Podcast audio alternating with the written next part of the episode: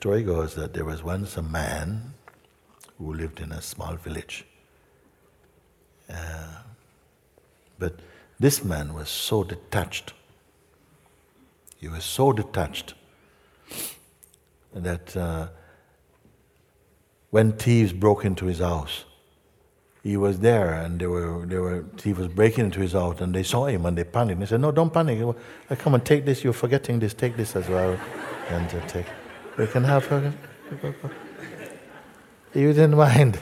Give everything away. So detached, so kind, so kind, so detached it seemed. No? And it was like this that it said that he was so detached, so pure hearted, that at times he became invisible to people. He was almost totally invisible, just some vague, vague, vague kind of outline. He was almost invisible. So we're going to call this story the invisible monk. So what happened is that it, he, he had a wife and he had uh, children, but he was so detached and so pure-hearted, no?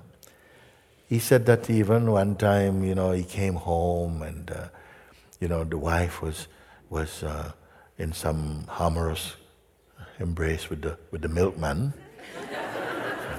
okay? He saw them and he says, Oh, please excuse me. Sorry, sorry, sorry. You know, enjoy, enjoy. He goes outside and he sits inside enjoying the birds and the sky and stuff. When the milkman is going, bye bye, nice time, thank you. you know? Nice cows you have, very good. So it said that the king of the demons no, heard, wait a second, that there was one human being who was so pure hearted that he's almost about to enter nirvana, you know, perfectly. So he says, No, no, how can this be? with every human, I send some of you to guard them, watch them, watch them, and molest them or something. You know? Who's been taken care of? Who's been, whose duty is it to be watching this man? Uh, you know? So, two little demons come. so, he what, what is happening here? There's one mortal is about to slip into nirvana, into mortality. What is happening here? He says, My Lord, we tried everything to, to you know, to break him. You know, we sent thieves to his house to, to, to destroy and to de- de- depress him, but he gave them the things actually willingly. Even we, we influenced the milkman to go there and, and his wife and stuff. But he was kind to the milkman and all this kind of stuff, you see. Then his children came back from school. They said, We don't want you. You're not a father. You're not really a father. You're not a good father. The milkman is better father than you. And he says, Oh, yes, yes, it's true. Maybe, yes, yes, yes. You're true, actually. I think he's better. I like him, actually. He's very good. so, in the end, uh, the people, they said, This man is a fool. He's a foolish person. We don't want him in his, our village. They ran him away. And he left. He went off happily. So, over time, he ends up into a, a monastery on top of a, mountain. He's a monastery. He went to a monastery. And they accepted him because he, he was just such a, a naturally humble and pure hearted soul. He was there. And he was there for some years, you see, doing odd jobs in there. He was so kind. Sometimes, uh, you know, some of the other monks, they say he's gone somewhere, but he was right there. They just couldn't see him because he's so pure, you see. So gradually his job became that he would there was one kind of zen garden and it was his job he had a rake and he would go in the sand and he make this nice then when he's made his his uh, nice uh, raked uh, circle or waves he would go and sit on a rock and just in meditation he's so silent you see that sometimes people visiting would come in the garden sitting and talking, and he's right there, but they don't see him. He's just sitting here. So the, the king of the demons called out, This is not good enough. This is what is. Look at him, look at him now. He's almost totally gone. You see? There must be something. Go and watch him. So he says, had two more new demons. He says, now four of you.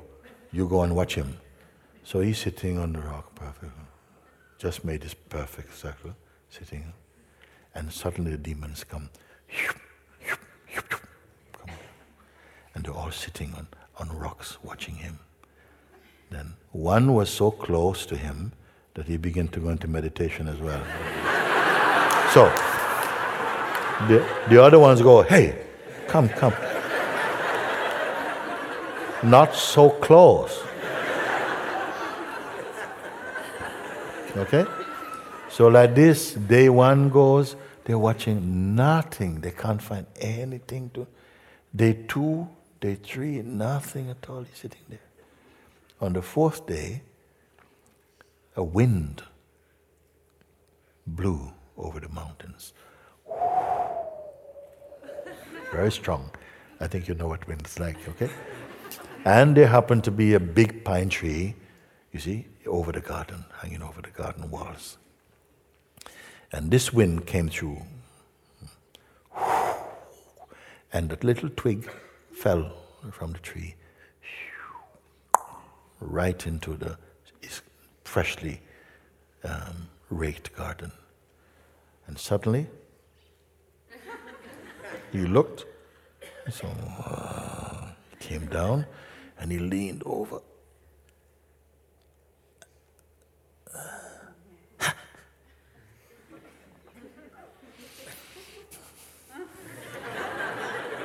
Okay? So the demons went, mm-hmm. okay? So one by one they come, uh, and then, ah, ah, ah, ah, and they start to dance on the sand, ah, and ah, we went not uh, invisible anymore, it became bright green. And so this is what happened now. Then uh, they, the demons reported back to the Lord, the king of the demons. Oh, you have come. You look uh, very pleased. Yes, my Lord, we found, we found, we found it. You see, what is it? What is it that tripped him and prevent him from going into nirvana? A twig, my Lord. So the whole point of the story what is your twig? You see? What is it that we are so attached to? Hmm? That the mind find a door through which it can come and intimidate you. What you want so much from this world. What dream, what desire. You see? Because through that very door, it will come, the deceiver, the serpent's voice. Oh, what? And then you start to tap. Then you're out. What is the sense of recreating the sense of that? It can only succeed in somehow you being pulled back into the mode of personhood when you have transcended it, you see. But to the wise, no need to be afraid of this, because the wise one will use this also as a mirror to look and to see what is, what is still here that is giving, you know, some force, giving room for these deceptions, giving room for this delusion to grow, you see. That I have the sense that I've lost the truth. How can it be lost? We already went through this. Can it be lost? Can it hide? Does it have a middle? Where can it go? And the answers came, the responses came from the only place that can confirm this to be true. And I've not told you, now that you found it, you know, keep, you know, trying to. No, I said, stay here. Just be aware. Stay in the natural awareness, not as someone being aware. Just stay, just be with this. It seems almost an oversimplistic advice, but it works. Stay with it. Hmm? And gradually you see that your activities don't disturb that. While you're moving about in life, yes, thank you, sending your emails, answering phones, shopping, whatever. It's like all this is happening in the immensity of the isness.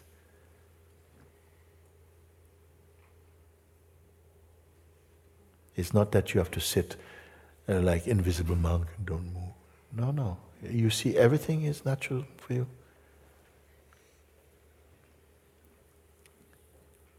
But watch this thing, which, and even if uh, it appears as though, you see, that, oh, we were talking this morning with, uh, as we walk, and one was saying that, yeah, my trouble is that sometimes I, I don't know what I should do. Like, I should I go and do my exercises, my training or so, or while I'm training, I, I feel no, maybe I should just sit and meditate, and I don't know which is right, and so see, mind is like this. I said, should I just give it all up? No, nothing wrong with exercise, nothing wrong with sitting, but when it's coming from the mind, you are developing this habit to keep on deciding things. And life does not need to decide, it just unfolds. That's why I say, can you imagine this, this plant here thinking, if it's sunny tomorrow, I think I'll put another leaf over it. No, it's just unfolding. And there's something in us that is just unfolding. The life is just unfolding. Why we don't trust this? Because in our culture these days, everyone is moving and uh, moving in this kind of premature hurry to, to do this obsession. Like, if I don't act now, I'm going to miss out, and it's just. Blah, blah, blah. So we don't trust this because we are always acting too early. Sometimes they say, well, you're, you're opening your parachute too early. You're still in the plane panic. Sometimes even on the ground. Why panic? So when you the mind from the mind comes, you know, this hurry, this habits, you know, go, do, do now, you know, don't don't miss out, go, go, go, go. So we're having lunch standing up because now time is money. All these things we believe are accepted. No? So because of this, somehow the life becomes so nobody has time. I say, not even the unemployed. They don't have time. Nobody. It's too much moving. But now you have discovered uh, timelessness. You're, something is just here. And you can allow, when the mind or the idea to move, uh, something is advised you, go, go, you can observe that and stay here. And you'll come to know and see that life takes care of life. And this trust will come as it was once before. You will trust in your life. And your life will be an unfolding it, uh, like this. Is there a time to move, uh, to plan things? Yes. There's a time to plan things. Is a time for effort? Yes, there's a time for effort. But when there's a time for effort, the effort will come. Somehow you'll just know. Yesterday I spoke about this um, developing this sensitivity because the life universe is always presenting little clues to see if you are if you are corresponding somehow if you're sensitive to to the language of the vital force of life see? so that our natural hmm,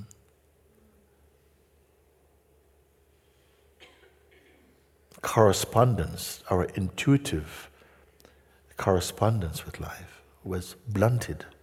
There's too much thinking, not sensing. But this sensing is much greater than just to protect your life.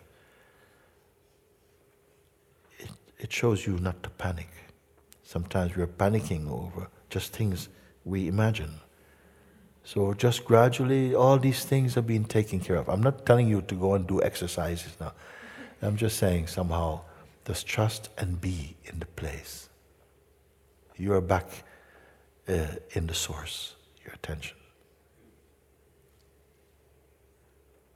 Just be here. You find that gradually, it, when I say be here, it doesn't rule out that your life continually flow. Something is flowing. It's not just being pushed. Don't push the river, let it flow.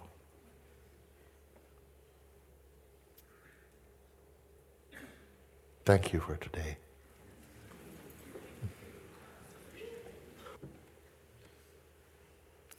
Again, as you go, hmm, we, again, same advice, just this sense of being. Easy now, it's just here.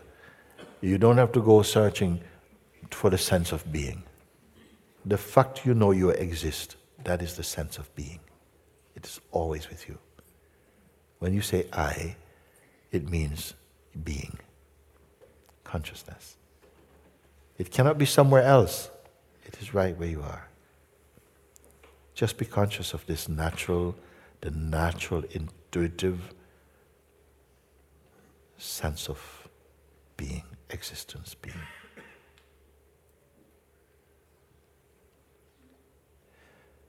the intuition I am. Beyond even the words I am. Pay attention to this sense in you. And don't allow it to connect up with any other concepts or intention or dream and roll into some story. Just move in this natural feeling of being, the natural being. And you will see that if you have to do things or whatever, here is beautiful because you don't have to be interacting with others, so less distractions. Perfect. This is the beauty of retreat. So somehow you just stay in conscious abidance in that isness. It's there anyway. You don't have to keep it, it's there by itself. Just bring the attention, just be aware of it, be conscious of it and move. Do what you want to do. Hmm? Watch it.